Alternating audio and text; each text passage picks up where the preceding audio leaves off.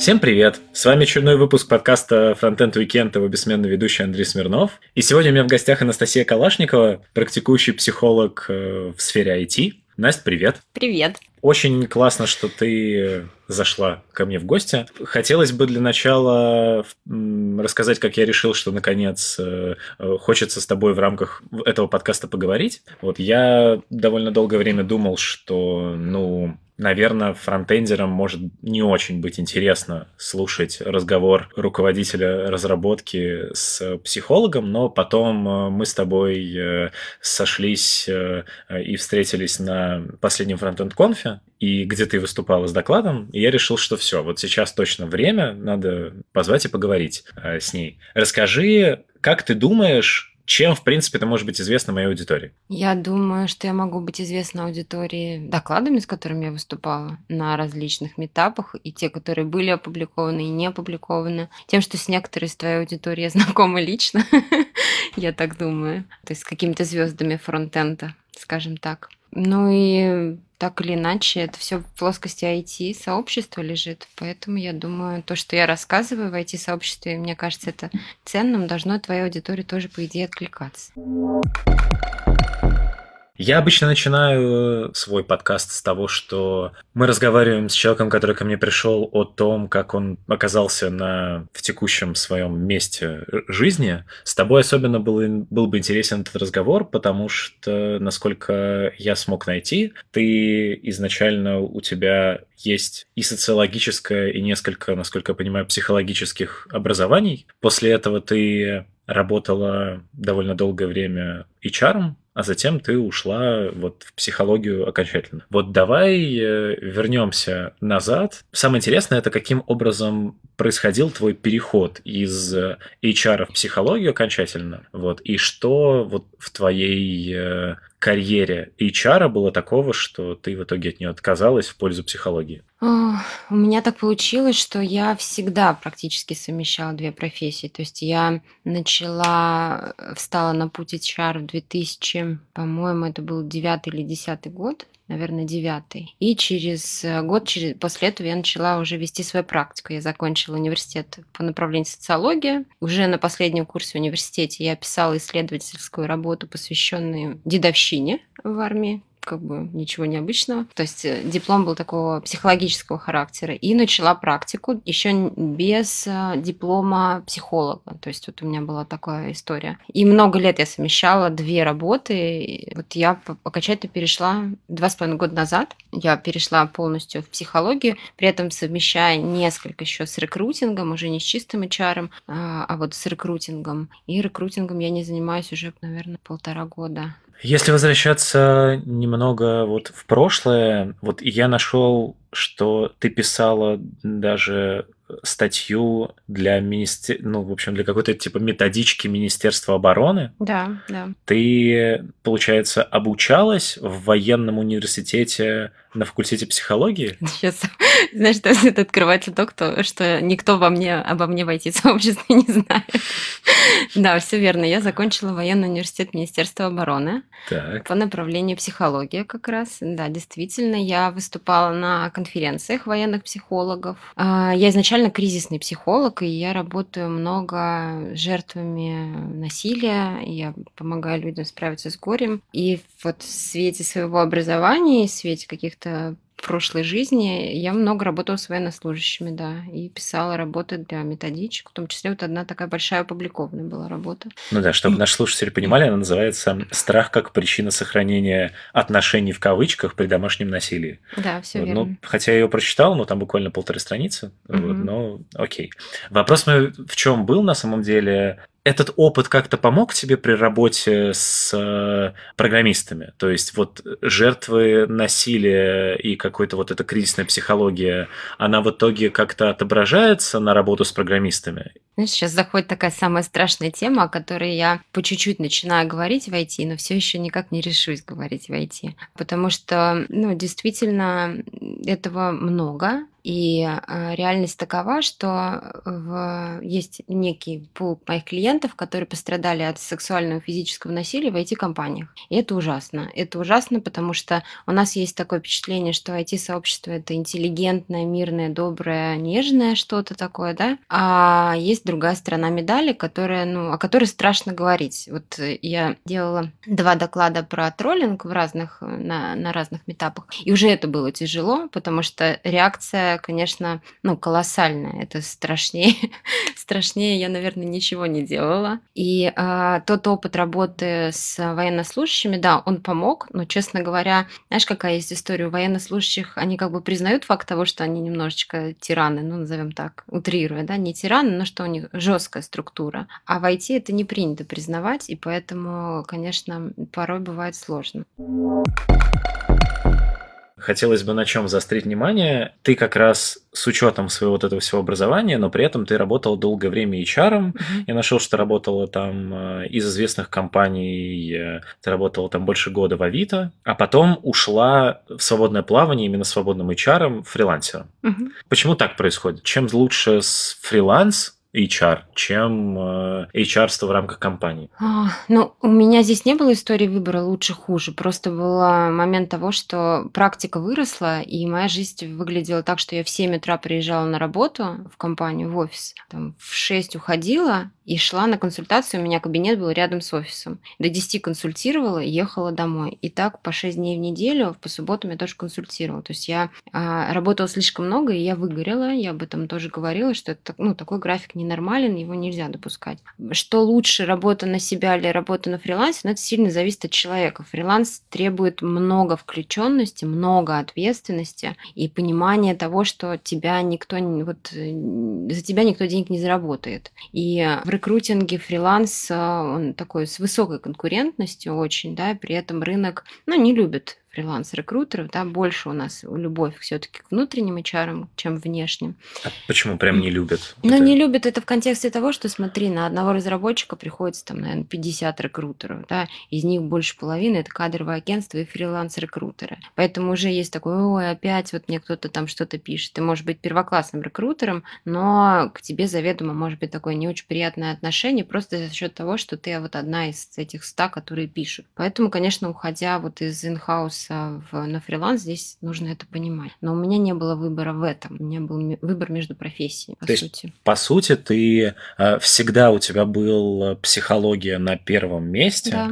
Просто для тебя до определенного момента, получается, работа HR, она была это штука, которая деньги. приносила доход. Да. И в определенный момент ты такая, типа, выгорела, и от, э, получается, работы in-house ты отказалась. Да. И пошла на фриланс. Да. Так, на фрилансе ты проработала еще какое-то время, а потом решила, что, наверное, можно монетизировать э, историю психологии нормально, и отказалась от фриланса тоже. Или как? Ну, практически, да. В России психология не быстро становится востребованной среди клиентов, и я никогда не занималась популяризацией, ну, такого масштабирования своего бизнеса до какого-то времени, да, наверное, как до выхода на фриланс. А HR, э, работа HR, да, была про деньги, и работа рекрутером такая была про деньги. Я, по-моему, через три месяца работы на себя собрала команду рекрутеров, девочек, которыми, с которыми мы закрывали вакансии. И как бы вот все больше уходила в психологию, а, для того, чтобы вот э, заниматься не только консультированием, но вести группы, вести образовательные проекты, то, что мне интересно, заниматься популяризацией, больше заниматься благотворительностью. Для меня это очень важно. И как-то вот э, я пыталась выделять на это время, но так, чтобы я могла при этом жить и кушать. В какой момент ты решила, что ты можешь быть тем человеком, который будет э, популяризировать э, психологию среди айтишников, чтобы вот это прям то, что тебе принесет счастье и доход, вероятно. Слушай, эта история вообще абсолютно э, произошедшая реально, ну это не про синдром самозванца только, но она случилась сама собой, абсолютно. То есть, э, когда я работала HR и психологом, я в Авито занималась тем, что подбирала разработчиков, и у нас была такая история, как собеседования, глубокие собеседования на оценку личности и так далее. И, конечно, вот, ну, ребята что-то по мне узнавали и спрашивали, а можно ли вот пообщаться вне работы и так далее. У меня сарафанное радио делало такую историю, что айтишники сами ко мне постоянно приходили. Вот я ни, ничего не делала до этого специально, первый, наверное, год точно. То есть вот оно просто постепенно-постепенно шло. Потом ребята очень меня вклинили в культуру, ну, то есть меня стали звать на метапы. Началось все это вообще с перлаба андроидского, потом случился как раз обсконф, и вот э, оно как-то я просто не отказывалась, потому что был какой-то, ну, был драйв, был, был интерес, и это было важно для тех людей, с которыми я работала, я как-то на это тоже откликалась. И вот оно так случилось. Я не шла к этому целенаправленно. Сейчас я понимаю, что да, там мои клиенты это ну, практически все ребята из IT, и, и я вижу как бы ну, свою специфику. Но я не, не стремилась, вот изначально у меня не было цели, вот ну, моя история такая. Но при этом ты даешь себе отчет, что ты заняла некую нишу, в которой у тебя есть некая уникальность. То есть, что вот я психолог, я умею работать с айтишниками, потому что у меня есть бэкграунд того, что я нанимала айтишников. Я отдаю себе отчет, что я умею работать с айтишниками, потому что у меня есть бэкграунд, потому что я ну, не боюсь. И мне кажется, это самое важное. Это, знаешь, один из частых вопросов, которые меня задавали.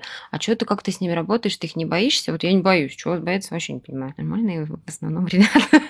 А вот тут отдельная штука. А в принципе, в чем специфика а, работы психологическом плане с айтишниками. Угу. Чем они действительно так сильно отличаются от обычных угу. людей? Я не знаю, как, как, ага. как это звучит, а, как это будет звучать со стороны, но Просто, опять же, наверняка айтишникам-то кажется, что они такие же, как все. Угу. Вот, а тут я слышу на там, четвертой минуте нашего с тобой разговора, что, оказывается, там они являются жертвами физического и сексуального насилия на, в IT-компаниях. Что странно слышать, потому что ну, такое обычно не говорят. Ну, такое обычно не говорят, и, как мне недавно правильно коллега сказал, это не про IT-культуру, это про общество в целом, да, но вот в IT-культуре этого действительно не озвучит. Нету сейчас на, на рынке докладов о том, что посмотрите, что у нас происходит. Про троллинг-то еле-еле запустили доклады, мне кажется. А что происходит? Культура в некоторых IT-сообществах очень жесткая, и троллинг э, такой, который переходит грани, который на, вот, на, такой, на грани как раз травли,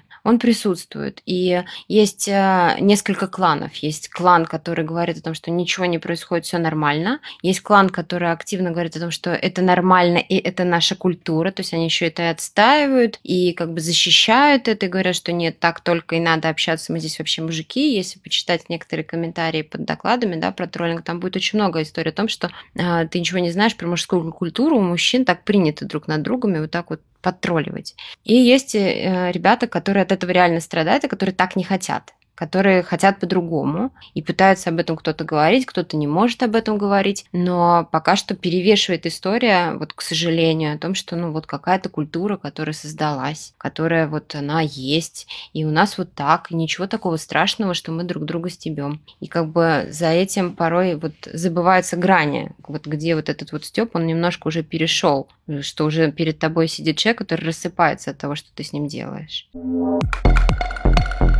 Давай вот перечислим, какие проблемы есть Окей, хорошо. Угу. Айтишники троллят друг друга угу. и думают, что это нормально. Угу. Что еще? Не, не все, но тем не менее. Ну, наверное. В IT-сообществе очень э, такое сфокусированное количество людей, которые интровертированы, да, ну, там те самые я интроверт, ну, вот больше, скажем так, профессиональным термином, более интровертированные, за счет этого испытывающие сложности с общением и с коммуникацией, э, и справляющиеся с этим разным способом. Опять же, кто-то пытается учиться софт-скиллам, да, а кто кто-то дистанцируется от других, старается избегать контакта, старается как-то ну, там, не выстраивать взаимоотношения или выстраивает их очень точечно, за счет этого не может там развиваться профессионально, карьерно. Или, например, за не, счет... Ну, это, кажется, это, кажется, не угрожает э, обществу. Это не, не какая-то... Это ну, не есть... про угрозу обществу, это про специфику IT. Ты же спрашиваешь, какая, какая специфика есть у IT. Нет, я... Вот я... она в этом. Да, я понимаю. Я просто... Если мы говорим про там троллинг, то угу очевидно, что это какая-то вещь, которая показывает, что IT-сообщество, оно изнутри сильно более, не знаю, окей, употребим слово гнилое, ну, чем... Оно э, разное, оно, просто оно да, разное, да. не только хорошее. Вот не только хорошее. При этом кажется про то, что, ну окей, все интроверты, это не... Не все, многие ну, просто. Большинство, да. Это не то, чтобы нам... Это, это не то, чтобы как-то влияет. А вот Но из таких Оно вещей... взаимосвязано. Почему? Смотри, ну потому что, например, есть человек э, с низким уровнем soft skill ов, который не может выстраивать коммуникацию, он интровертирован, застенчив и не может отстаивать себя. Когда он подвергается тому, что его троллит команда, и, например, жестко троллит, он не может за себя заступиться. И более того, он не может с этим подойти к своему тем лиду и сказать, чувак, у меня проблемы. Потому что у него нет этого скилла, потому что он вообще как бы вот весь в себе, и все чувства переваривает внутри себя. И он через полгода сгорает и переходит на другое место если ему вот как бы до этого дошло, или еще что-то происходит более такое серьезное. И это как бы взаимосвязано, потому что ведь э, нету такой истории, что быть интровертом плохо. Нету ее здесь. Просто есть специфика того, что мы по-разному обходимся с этим. Да? Ведь есть интроверты, у которых развит навыки soft skills, и они могут при этом оставаться интровертированными, они могут проживать эмоции внутри себя, вот как бы энергию внутри себя скапливать и внутри себя ее воссоздавать, но при этом они могут и сказать другому, слушай, посмотри, ты сейчас со мной делаешь что? Это ну, некий навык, который нужно развивать, и который бывает сложно развивать. Который ребята приходят и говорят, я не знаю, как говорить своему руководителю о том, что у нас в команде, черт пойми, что происходит. Окей, допустим, еще что-то. Есть, смотри, еще, наверное, такая, ну, моя специфика тех людей, которые ко мне приходят, да, это часто как раз с проблемами выгорания, с низкой самооценкой, с какими-то э, с депрессивными расстройствами, биполярными расстройствами. Я не являюсь психиатром, и такие случаи веду в паре с психиатром как раз, да, потому что ну, не могу, это невозможно. Но есть вот на фоне того, что большая нагрузка, и многие ребята очень сильно выгорают, им приходится обращаться к специалисту за медикаментозным лечением, и на сопровождение они приходят ко мне, потому что медикаментозное лечение это тоже определенная нагрузка. А на развитие как раз, ну, то, о чем я выше говорила, связанность с интровертностью, да, на развитие soft skills как раз про коммуникабельность, про командную работу, про тайм-менеджмент. Опять же, я не, не обучаю конкретно там тайм-менеджменту, да, а мы вот учимся э, в процессе нашей консультативной работы, что для тебя здесь вот ценно, что нужно, что получалось, что не получается. То есть такой вот рост через самого себя. Сколько у тебя сейчас э, приблизительно хотя бы там десятки, сотни клиентов, э, вот программистов? Очень сложный вопрос. Ну, то есть за этот год ко мне пришло новых клиентов порядка 70. А до этого было уже еще? В том году, да. За прошлый год я, ну, что-то около 150. Сколько у тебя э, Это... времени в неделю уходит на э, вот консультации личные? По-разному. Но смотри, эта история же не про то, что 70 человек каждый, каждую разумеется, неделю ходят. Да? Разумеется. Во-первых, это важно. Я стараюсь в неделю не ставить больше там 20-25 часов консультативных. Это вообще вот как бы... Это 25, если я поставила, это можно сказать, что я прям пластом лежу. Потому что это трудно очень. Окей. К чему я спрашивал? Да. Правильно я понимаю, что к тебе приходит э, там в среднем 100 айтишников, там, ну, например, в год так. вот, э, за помощью. И по сути эта помощь, это даже не какие-то э, их личные проблемы психологические иногда, а это, возможно, именно какие-то консультации в сторону того, что эти люди настолько там интровертированы, что они не могут там поговорить с руководителем про что-то, у них не развиты софт-скиллы, они эм, чувствуют какое-то там выгорание, и даже, возможно, не всегда понимают, выгорание это или нет. И вот с такими запросами приходят? Да, ну, не только с такими, ну да. Ну, как проходит типичный сеанс? В основном говорят э, айтишники или ты? Ну, все по-разному. Каждый человек индивидуален. Вот они приходят, смотри, например, если человек приходит для карьерной консультации, для карьерной в контексте вот того, что на работе что-то происходит, и я не пойму, как быть. Там тимлит приходит, говорит, у меня в команде бардак, я не могу понять, как вот мне с ними выстроить взаимоотношения. Это про него лично, про то, как он выстраивает отношения, как он вообще чувствует свою команду и, и зачем он вообще стал тимлидом, да? Но это в плоскости такого вот построения процессов. Везде здесь даже порой мне пригождается мой HR-опыт, да, вот а как здесь что может быть.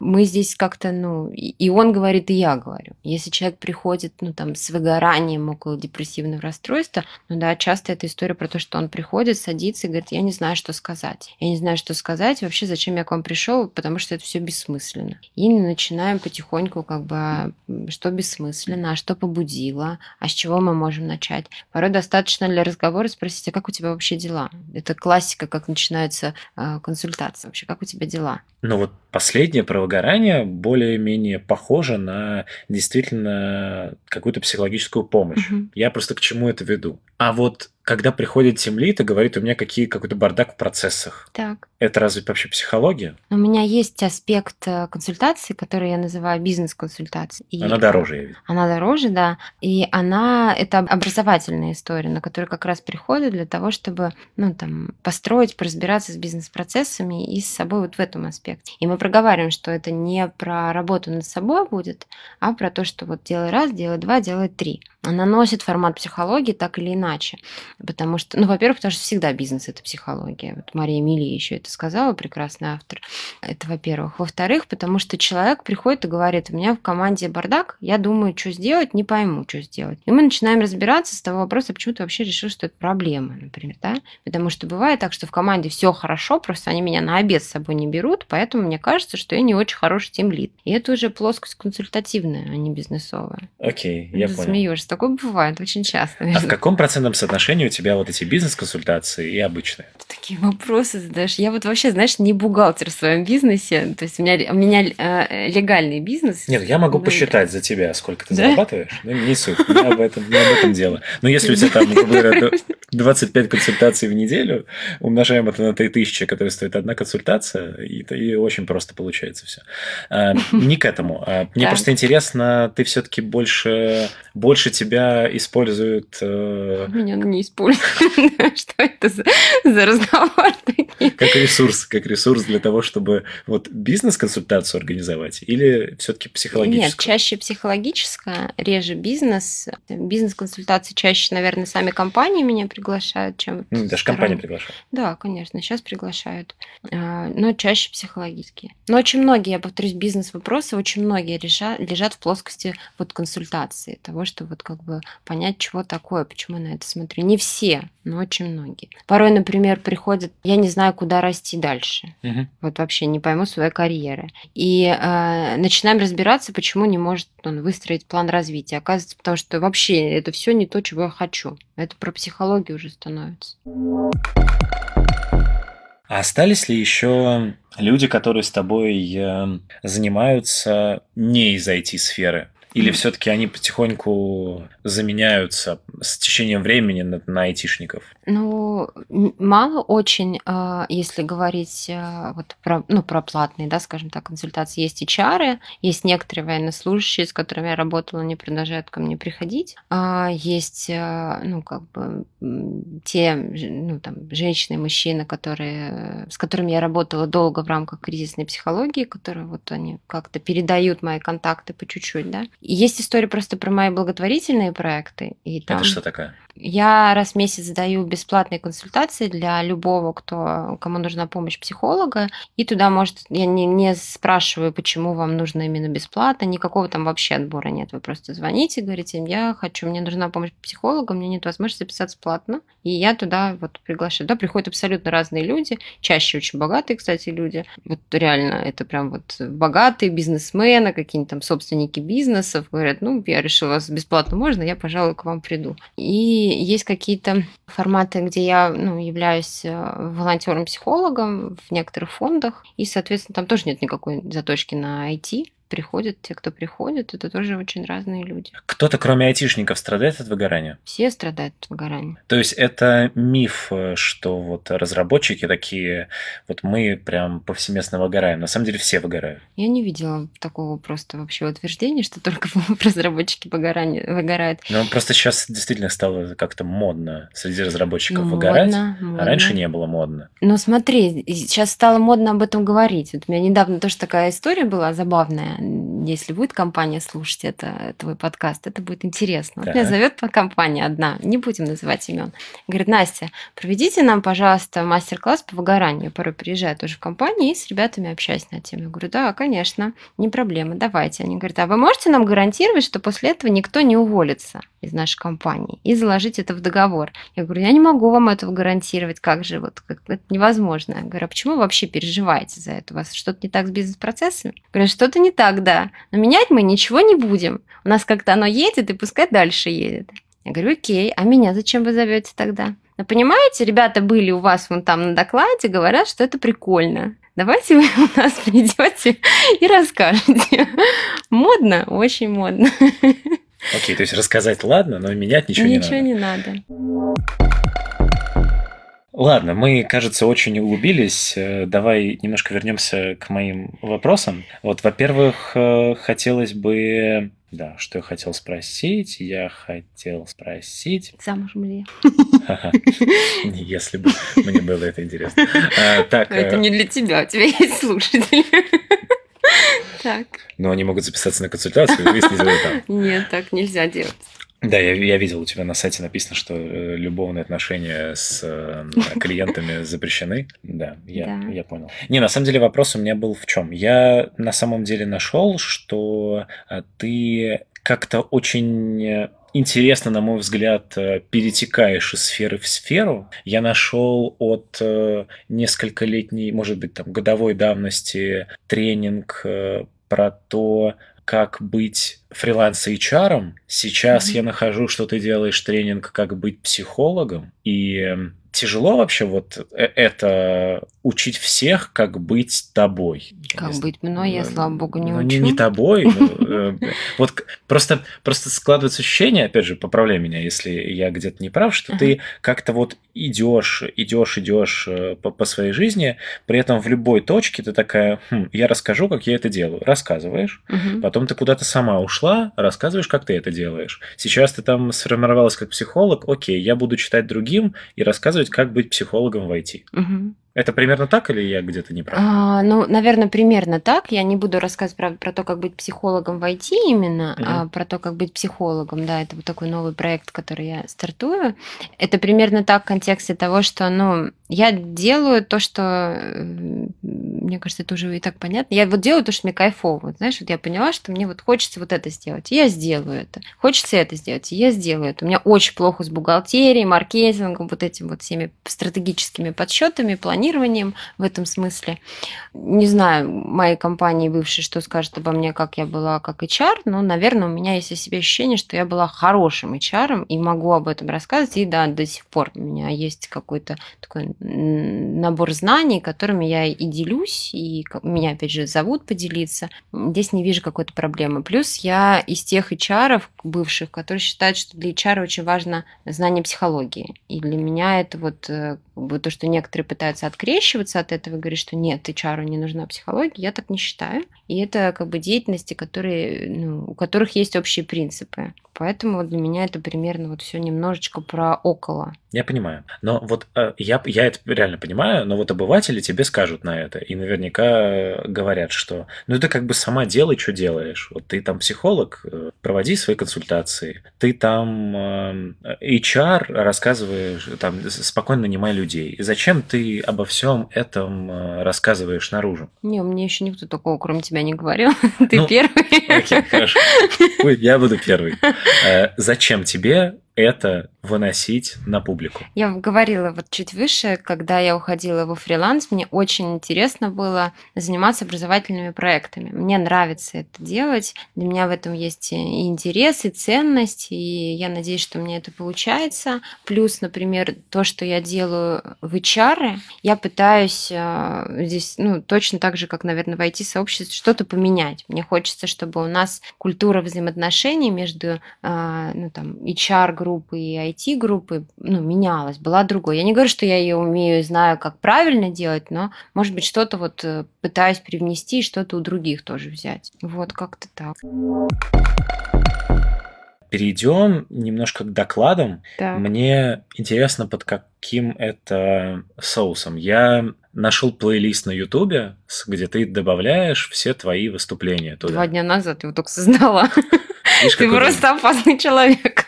И там есть выступления Да. Сабсконфа, Яппи Дейс. Moscow CSS. Тимлит Конф. офигеть. Э, Эту девочку не остановить. Да. В- Вопрос. Насколько я слышал от тебя, ты никогда на конференции сама не подавалась. Так, Задавалась ли ты когда-то вопросом, почему тебя зовут на абсолютно разные программистские конференции, выступать с абсолютно, насколько понимаю, даже не всегда говоря тебе, с какой темой интересно, чтобы ты выступила? Мгм. Так. Почему сейчас есть на это спрос? Почему ты и почему ты соглашаешься? Ну, потому что до определенного периода времени, я не хочу все сконцентрировать на своей фи- фи- персоне, но, а, как говорил Ро- Рома Ивлев, так очень, очень правильно он сказал, сказал, о психологии говорят все, но не психологи. И до определенного периода времени действительно оно так было. И ребята, а, и первый это начал вот из масштабных именно, это стал делать Абсконф, они большие вообще прям инноваторы в этом плане, мне кажется. А, Они первые стали вот пробовать эту точку зрения, ну, поменять. То есть позвать именно психологов, поговорить о психологии, а не каких-то там менеджеров, кто прочитал много психологических книжек. А, Мне кажется, это, ну, как бы здорово, это правильно. Почему меня зовут? Ну, это, наверное, надо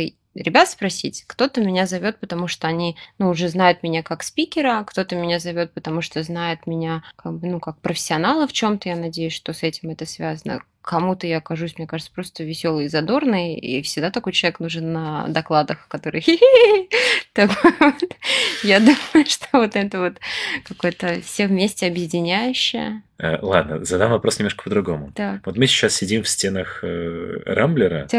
Ты вот здесь, вот в этих же стенах, выступала на Moscow CSS. так. С докладом, напомни, как он назывался Как точно. понять, что пора увольняться? Как понять, что пора увольняться? На метапе Moscow CSS. Я могу додумать у себя в голове, что если ты сама никуда не подаешься, очевидно, на Moscow CSS тебя тоже позвали и сказали, выступи у нас. Понимаешь ли ты, что аудитория, которая придет на Moscow CSS, она в итоге будет изначально негативно настроена по поводу к тому, что психолог им на метапе занимает слот, который мог бы э, занимать доклад по там CSS и около того, занимает тем, как понять, что пора увольняться. Тебе не кажется, что это какая-то твоя проекция? Ты мне второй раз кидаешь Нет, такие разумеется, вопросы. разумеется, это моя проекция. Ты не любишь психологов? Я очень люблю психологов. Я, я сам, я сам, Я э, сам рассказываю про...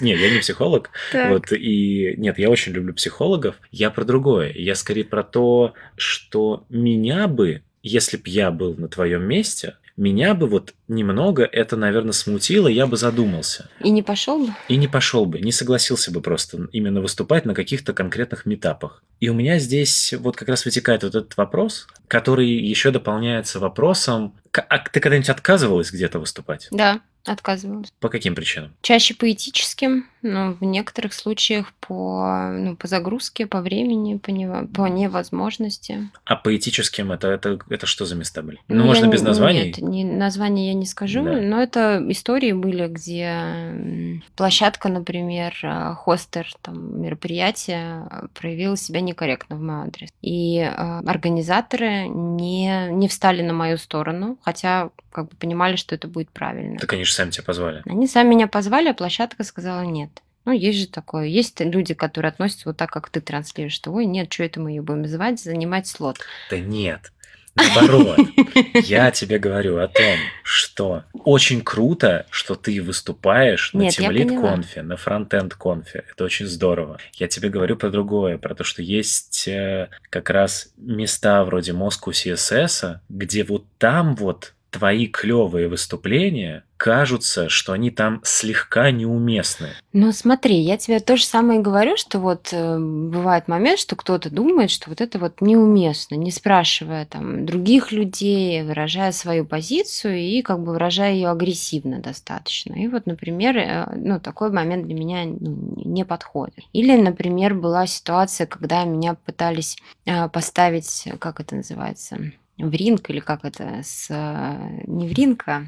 Круглый стол какой-нибудь? Ну, не круглый стол, это когда я и другой спикер, у нас диаметрально разные позиции, и чтобы мы вот как бы устраивали хайповую такую историю на одну очень важную щепетильную тему. Ну, батл. Ну, типа, типа того, да. Ага. Я для себя тоже не вижу в этом никакой ни ценности, ничего. А кто должен был быть оппонентом? Нет. Ну, хотя бы... Нет, нет, нет. Не, не, не имя. Нет. Э, что, я, как, это, какого типа должен был тему, это прям, знаешь, прям сразу понять, что за человек. Нет, какого, имеется в виду, кто этот человек э, ну, был по профессии хотя бы? Это была... топовый разработчик нашего сообщества. Ага. Назовем его так. Есть история того, что меня пригласили выступить на закрытии конференции с важной очень темой под э, пьянку, скажем так. Ага. И я тоже отказалась. Я не хочу свои доклады рассказывать, когда ребята сидят, пьют. Я сказала, что нет. То есть стендапером ты не хочешь быть? Да нет, стендапером со шутками, да, пожалуйста. Стендапером пойти говорить про осознанную карьеру, ну нет, я не хочу. Завершая вот э, блок про доклады, хотелось бы спросить, как ты придумываешь с каждый следующий очередной доклад? У тебя куча докладов, и они все разные. Капец, вообще сама в шоке. Вот говорят, что можно сделать один доклад и ездить по нему, с ним по регионам и так далее. Меня еще ни разу такого не было, что кто-то так сказал, приезжай. Ну, кроме как вот синдром самозванца. На самом деле у меня здесь есть э, ну, такой пул приемов. Первое, я раз в неделю, раз в две недели устраиваю рефлексии на тему того, с какими запросами ко мне приходят клиенты, и э, ну, стараюсь вот э, наращивать свою экспертизу, да, через то, чтобы понимать, вот как бы что здесь повторяющееся есть, какие здесь вот есть схемы, которые, ну, кажется, что работают схожим образом, вот как здесь можно что. Это первая история. Вторая история, у меня большой список контактов, и я порой, когда вот теряюсь в темах, я закидываю в этот список контактов, ребята, а что вам сейчас было бы интересно? И, например, как понять, что пора увольняться, эта тема, это один из лучших докладов, с которыми я выступала, он и по отзывам один из лучших, и по вот какому-то такой отдаче людей и того, что было после этого доклада. И тогда он родился таким образом, что я написала своему другу, разработчику, с вопросом, как ты думаешь, чтобы тебе сейчас было интересно послушать? Он говорит, ой, у меня на работе такая проблема, я бы хотела понять, как, как понять, что пора увольняться. Я говорю, это же просто огненная тема. И так она родилась. Это вот второй пул. А третий пул я порой залазю, э, ну, там, я почитываю хабр, понятное дело, какие-то вот такие вот истории, и смотрю, на какие темы больше всего бомбит, в каком формате, пытаюсь вот о чем-то важном. Ну, самое часто это вот первая э, рефлексия по моим клиентам, по тем запросам, с которыми они приходят. По поводу других твоих активностей, прям вот берешь то, что у тебя написано э, там, в условном LinkedIn и так далее, ты сооснователь сообщества тем лидов деф лиц. Так, уже вот, нет. Вот нет, ну ты же сооснователем его остаешься. Так. Каким образом, с учетом того, что я знаю, что ты больше там не находишься угу. в организаторах, почему психолог основывает сообщество лидов разработчиков. Тебе не нравится все-таки психолог. Я очень люблю. Давай поговорим об этом. Я очень. Нет, на самом деле, ну, вопрос на самом деле очень серьезный. Мне просто действительно интересно понять, насколько нет, это тоже звучит грубо. Хотя ладно, да давай, давай жги. Насколько общество ну, грубо говоря, почему программисты сами не могут основать сообщество лидов, что им нужен для этого психолог? Они сами организовали сообщество лидов, а потом решили на меня как бы тоже туда позвать, потому что основатели сообщества Дефлиц, это можно, да, назвать, не, рекламы ради, Илья Кузнецов, Никита Майтамнов и Илья Царев, это, ну, как бы очень сильные ребята, очень сильные специалисты, и Илья Кузнецов, он а, был на моем прогоне Абсконфа, не на докладе, а на прогоне, и там он познакомился, и там позвал меня на Дефлиц как раз, просто через то, что мы увидели, что я поднимаю темы, которые часто актуальны и для лидов. Ну, не и для лидов, а для лидов. И поэтому вот как-то решили это, ну, миксануть, взять и эту историю. То, что я тебе выше говорил, бизнес – это психология. И ребята, ну, они как бы прям сразу это увидели и начали эти тем, темы поднимать. Если посмотреть на те... Я, конечно, здесь предвзята, но мне кажется, Дефлиц очень уникально в этом плане сообщество, потому что если посмотреть доклады, которые подбирают ребята, они как-то вот всегда чуть больше, чем просто по верхам про менеджмент, они поглубже, даже не только в моем докладе дело, а и остальные тоже. Мы делали перлабы психологический, дефлицовский. Каждый месяц мы встречались на какую-то тему по психологии управления, и у нас собиралось там 20-25 человек, для которых эта тема актуальна. И то у нас просто всегда стояло ограничение до 25 человек. Мы не, ну, я не брала больше, не, нет возможности физически. Вот. И как бы это же не ребята, вот они втроем решили, чтобы это актуально. Это вот эти ну, там, уже участники сообщества начали приходить. Может быть, кто-то не, не поймет, кто это слушает. Можно буквально в одном предложении вот формат, что такое PeerLab? Пирлап – это изначально камерные встречи разработчиков. Это именно в разработке созданное. Они встречались э, в Старбаксе. Это формат, где нет ни у кого презентации, нет микрофона, а вы садитесь и брейнштормите на какую-то тему. Они сейчас очень много где существуют, очень многих городах представлены именно вот в таком айтишном проявлении. Ну вот я тоже побывала на айтишном перлабе и тоже с подачи ребят запустила психологические перлабы. И там мы обсуждаем тему психологии в IT. Это бесплатно. А, это не, не бесплатно, это стоит 500 рублей, и деньги с мероприятия мы переводим в благотворительные фонды. Мы Какой? об этом пишем. Каждый месяц выбираем новый фонд. Дефлиц, продолжим. Давай. Ты, опять же, с моей колокольни всегда виделась э, как раз главным человеком, который в этом сообществе Дефлиц вообще светил наружу. Так. Вот. И при этом сейчас я выясняю, что ты оттуда ушла. Так. Почему? Ты же, ты же была самым, э, э не побоюсь этого слова, ярким пятном в, в этой истории. На самом деле у нас нет, у нас нет никакого ни конфликта, ни, ну, ничего такого. Просто мне хочется э, делать что-то больше, а у ребят сейчас период, когда ну, не хочется, возможно, что-то делать, вот, нет возможности на это. И просто в этом плане наши дороги разошлись. А, у меня нету э, на свой счет таких амбиций, что Дефлиц мое сообщество, поэтому вы все пошли вон, а я вот останусь его рулить. И я для себя просто поняла, что мне легче выйти и реализовывать свои амбиции дальше. Ты на момент uh, Def What You Love знала, что ты оттуда уйдешь? Я вышла из сообщества уже до, да, до конференции. Да. Я понял. Грустно стало. Насколько я помню, ты подготавливала целый трек для конференции. Угу. каково тебе было быть вот в этой роли, что ты готовишь, ну там, я так понимаю, были в основном в твоем треке не, как, э, не, не, не разработчики, а какие-то, опять же, тим-лиды. Насколько для тебя это был интересный, а для тим-лидов полезный опыт? Ой, ты прям на опасную тему зашел. Я сейчас буду говорить только об этом, потому что это э, за, ну, это просто потрясающий был опыт. И я на самом деле, когда закончилась конференция, я пошла на Headhunter и гуглила, какие есть вакансии по Дефрейлу, по организатору конференции, потому что мне настолько это понравилось. А, это было сложно, очень для меня. Я первый раз такое делала, и одна вот получилось так, что одна делала в итоге. Для меня это был полезный опыт. Я вдруг вот смогла и подобрать спикеров, и некоторым прям помочь именно подготовиться, и я поняла, что я могу быть действительно прям такой а, с кем-то доброй, с кем-то строгой. Я вообще не очень приятный человек, и вот, наверное, здесь я как-то смогла это и скрыть, и при этом как-то пользу от этой неприятности своей привнести, но в плане, что где, где плохо говорить, здесь нужно доработать со спикерами, с некоторыми.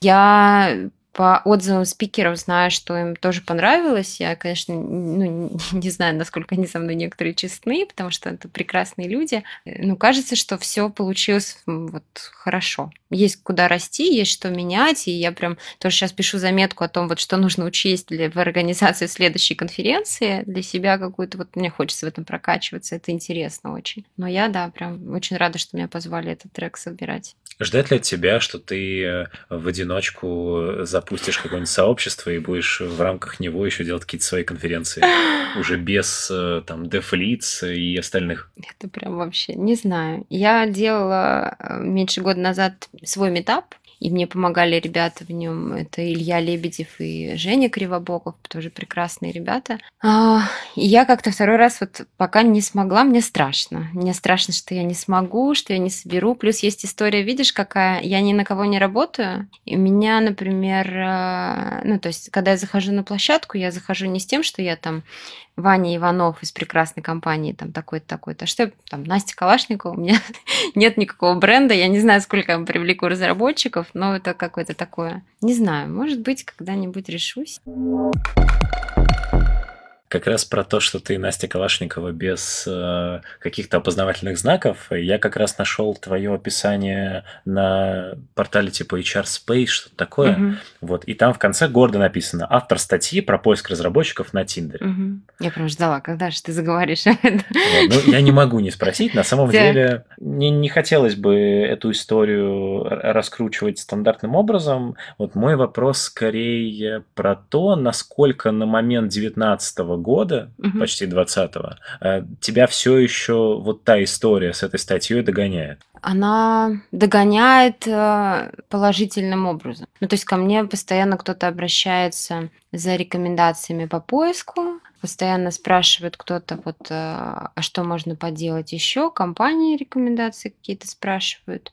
Ну, вот такой тот, как бы, хайп, который произошел, ну, нет, его сейчас, ну, я его не, не, не слышу, или, может быть, уже фильтрую как-то. А вот в контексте компетенций, да, какой-то, ну, да, догоняет. Вот буквально сегодня опять писали из какого-то журнала, можете ли дать интервью. Ну, там у статьи, э, что на, на HuntFlow, что на небезызвестном портале, угу. да, там 35 тысяч просмотров. Да, то есть да. там, там прилично. Да. да, кто не в курсе, в целом, ага. э, вообще история была в том, что Настя была тем человеком, который э, решил э, в российском сообществе и, и чарском первым написать про то, что вот можно искать разработчиков в Тиндере. И, про, и со всеми подробностями, как она это делается, скриншотами, э, которые потом э, люди не применули возможностью как-то отфотошопить и воспользоваться этим. Вот это было крайне интересно. Очень. Самое интересное была как раз реакция э, HR-сообщества, нежели сообщества разработки. Потому что, ну, к моему удивлению, конечно, на тот момент в IT-сообществе было много негатива, конечно, но я больше встретила поддержки и понимания, чем, например, в своем вот на тот момент HR-сообществе. И это, может быть, тоже стал каким-то таким, ну, не может быть, это точно стал переломным моментом того, что я ушла из HR. Не потому что там, типа, испугалась, а мне не хотелось ассоциироваться вот с этим, с HR-сообществом. А, о чем ты думала, когда вообще соглашалась вот эту статью писать и принимать в этом участие? А что в ней плохого? Нет, я не про то, что в ней что-то плохого, но наверное, примерно можно было догадаться. Нет, я тогда реально не думала, что у нее будет вот такой вот выхлоп. Это было прям нифига себе. Это был реальный шок просто. У меня в первый день выхода статьи обрывалось просто все. И это был Жизнь. самый... Это... Нет, это был... Ну, то есть у меня телефон звонил, у меня была завалена почта, у меня было такое количество резюме, которое, наверное, HeadHunter за всю жизнь не видел. Это, и это разработчиков при этом. Как бы это было просто о май гад. И в Тиндере все начали в ответ лайкать. Не помню про да. Тиндер, были ли там лайки или нет. То, что там были ребята с Тиндера, которые мне писали потом, уже когда я там просто искала какие-то там отношения, были ребята такие, о, наконец-то я тебя встретил, я читал твою статью, конечно, такое было. И до сих пор есть. Я прихожу порой на какой-нибудь метап, и мне чувак подходит, а, я тебя знаю по Тиндеру. Я говорю, привет! И это как бы такая тема стебная, скажем так. А ты в итоге поправила свой профиль ты пользуешься Тиндером? Это очень личный вопрос. Это сейчас какой-то прям супер личный вопрос. Не, ну имеется в виду, что... Ладно, я знаю вопрос абстрактно. Был ли момент, в который ты зашла в Тиндер после всей этой истории, убрала нахрен э, все связанное с ищу Java разработчика, поправила, что вот я Настя, классная девчонка, и какое-то время искала себе... Да, конечно. Буквально пара технических вопросов. Сколько в сумме разработчиков удалось через Тиндер нанять? Не скажу сейчас. Вот ну, это было... хотя бы порядок. Не так много. Ну, то есть это, я, по-моему, писала об этом тоже в статье, что это нельзя использовать тогда было, сейчас не знаю. Как основной Как основной инструмент, да, да, что это просто вспомогательный, и если правильно формировать страницу, то это некий такой, ну, раскрутка бренда, опять же. Ну, то, что вот четыре, по-моему, на тот момент у меня были человека закрыты, это точно. А, вот больше не скажу. Не Окей. Okay. И, и мой главный вопрос. Давай. Не считаешь ли ты, вот с учетом всего того бэкграунда уже психологического, что ты, как бы двусмысленно звучало, через тебя проходят э, э, сотни айтишников э, каждый год, так. вот не считаешь ли ты, что все-таки было неправильно вторгаться на ту территорию, угу. где программисты могут хоть где-то остаться наедине без каких-то рабочих проблем, и идти и туда их тоже Мгм. пытаться захантить? Мгм. Это очень хороший вопрос. Я его прям много раз себе прокручивала. И я вот из тех людей, кто говорит в открытую, что я работаю с психологом, и носила его на терапию даже, что вот как бы насколько это вот было вот там этично, неэтично. И вопрос открытый, потому что я никогда не скрывала, что я занимаюсь подбором. Я никогда не было такого, что я говорила, я психолог и не HR нифига. Я всегда это озвучивала. У меня на тот момент для моих клиентов было условие, что если вы приходите ко мне на консультацию, вы не можете от меня рассматриваться как кандидат. И как бы, ну, не было здесь с моей стороны такой фальши. Я никогда не писала в анкете «Здравствуйте, котики», скрывая, что я занимаюсь подбором. То есть у меня анкета была, вот там все было написано, и первое сообщение, которое от меня получал человек, который со мной мэчился, что «Привет, ты про- прочитал ли мой профиль?» Как бы я здесь за подбором. В этом я ну, не пыталась скрывать. То, что это какой-то вот островок того, куда не надо, ну вот знаешь, это опять же вопрос. Там, нужно ли, например, заниматься продажами на Тиндере? Ну, тоже не нужно. Занимаются продажами? Занимаются. Нужно ли заниматься, там, не знаю, обсуждением своего кода на Фейсбуке, если это вот по, су- по сути там страница для какого-то живого общения? Ну, тоже вопрос. Кто-то говорит, что вам там гитхаба мало, вы сюда еще с этим лезете. Такой вопрос. Как бы вот он сложный для меня самой сейчас ответить. Поступила ли бы я сейчас так же? Не знаю. Вот порой думаю, что нет, а порой думаю, что меня этот опыт настолько много мне дал впоследствии. Вот как бы он меня очень закалил, да, потому что как бы ты в один момент оказываешься в такой ситуации, где ты прям яро понимаешь, кто, кто здесь кто вообще на рынке. И, Ну, потому что ты выросла э, сама как человек, или потому что как раз после этой истории ты поговорила со многими людьми, из чего ты сделала какие-то новые выводы, появились новые вводные, и сейчас бы ты на это не решилась. Я не говорю, что не решилась. Я вот не знаю ответ на этот вопрос. Может быть, решилась бы, может быть, нет. Может быть, если бы я занималась бы подбором, и у меня было бы вот, были бы такие вакансии, как тогда, такие требования, может быть, я бы снова это сделала. Я бы снова это сделала бы в открытую. И как бы я, э, вот знаешь, ты тоже задавал вопрос, там, вот ты там то в HR, то психологией занимаешься обучением, там, вот, ну, как бы, э, я это я. Я делаю вот то, что я умею, и то, что я умею делать хорошо. И я не пытаюсь здесь вот играть в какие-то игры. И это может кому-то не нравиться. Кто-то может на меня там говорит, ты неэтично поступаешь, к тебе вообще нельзя ходить как к психологу. Ну, значит, это не мой клиент, он ко мне не придет. И, возможно, действительно я буду для него неэффективна. Или там клиент скажет, я не приду к тебе за подбором. И значит, это не мой клиент, которому я могла бы осуществлять подбор. Буквально, опять же, совсем недавняя история. Я нашел, что ты помимо своего основного телеграм-канала а, про психологию, в котором ты там пишешь регулярно, завела телеграм со смешными картинками. Ага. Зачем? Это очень банальная и в чем-то глупая история. Есть а, прекрасная девушка по имени Кира Кузьменко. Она основатель кадрового агентства. Можно, да, говорить об этом? Вот. И э, я ее регулярно закидывала картинками, вот этими мемасиками. Ну, они мне казались смешными, я ей кидала. И раз, наверное, в 2-3 недели она мне говорила, Настя, сделай канал и пости туда. Люди должны видеть это. И я все время говорила, что типа, да нет, да зачем, да что это за глупость? И она мне постоянно говорила, да это же забавно, смешно. И она меня к этому очень подтолкнула, потому что, ну, как-то показалось, что и, и правда, чего одна Кира страдает. Я создала, да. И оказалось смешно. Мне сейчас каждый день кто-то из подписчиков присылает картинки э, смешные. Я Некоторые просто... из них ты публикуешь. Да, я каждый день что-то от подписчика обязательно публикую. Ну, обязательно, потому что это все время смешно. Вот. И я люблю посмеяться в этом плане. И Я так. заметил, да. Окей, продолжим серьезные вопросы. Так. Ты много, я видел, говорила и писала про дискриминацию в IT. Так. Ты сама ощущаешь ее? На себе лично ощущала? Ощущала. Каким образом?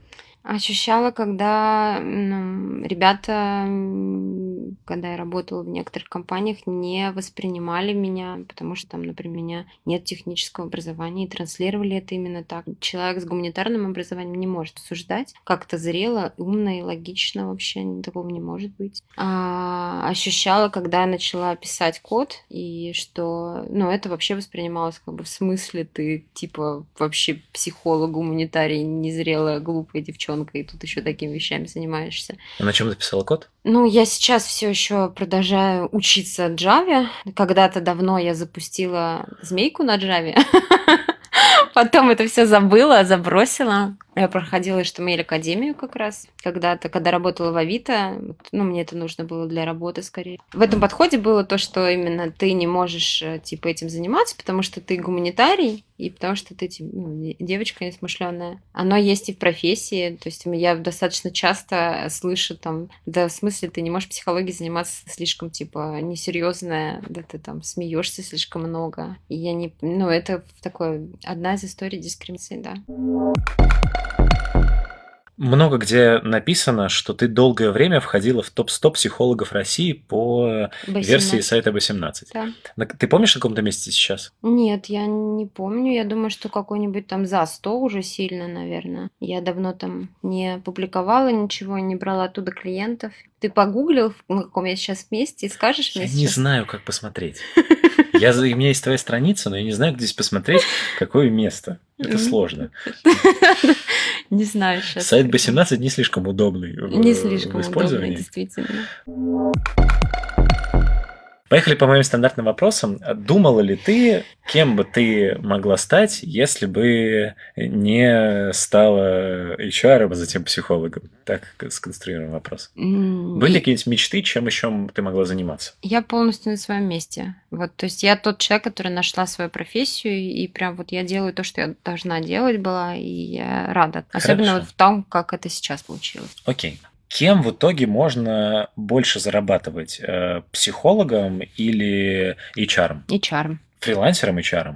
Фрилансером HR или с хорошим опытом in-house HR. Но фрилансером HR лучше, чем- Фриланс HR больше получает в разы. Ага. да. А это прям разлеты в разы именно? В разы. Ну, ты на фриланс HR, если ты на фриланс рекрутинге, если ты работаешь качественно, ты можешь миллион в месяц поднимать. Мгм. Как бы вот, пожалуйста. На психологии нет, ты не будешь так поднимать. Ну, на психологии мы уже посчитали, сколько ты зарабатываешь. Ну, ты посчитал. Ты не учитываешь же, что там есть бесплатные консультации. Ты же на это не смотришь, Ну, правильно? конечно. Не, Конечно. ну я могу округлить и получить, что там, э, ну, плюс у тебя там еще и, насколько я видел на сайте, есть скидки, если Мгм. берешь сразу блок занятий и так далее, вот это все.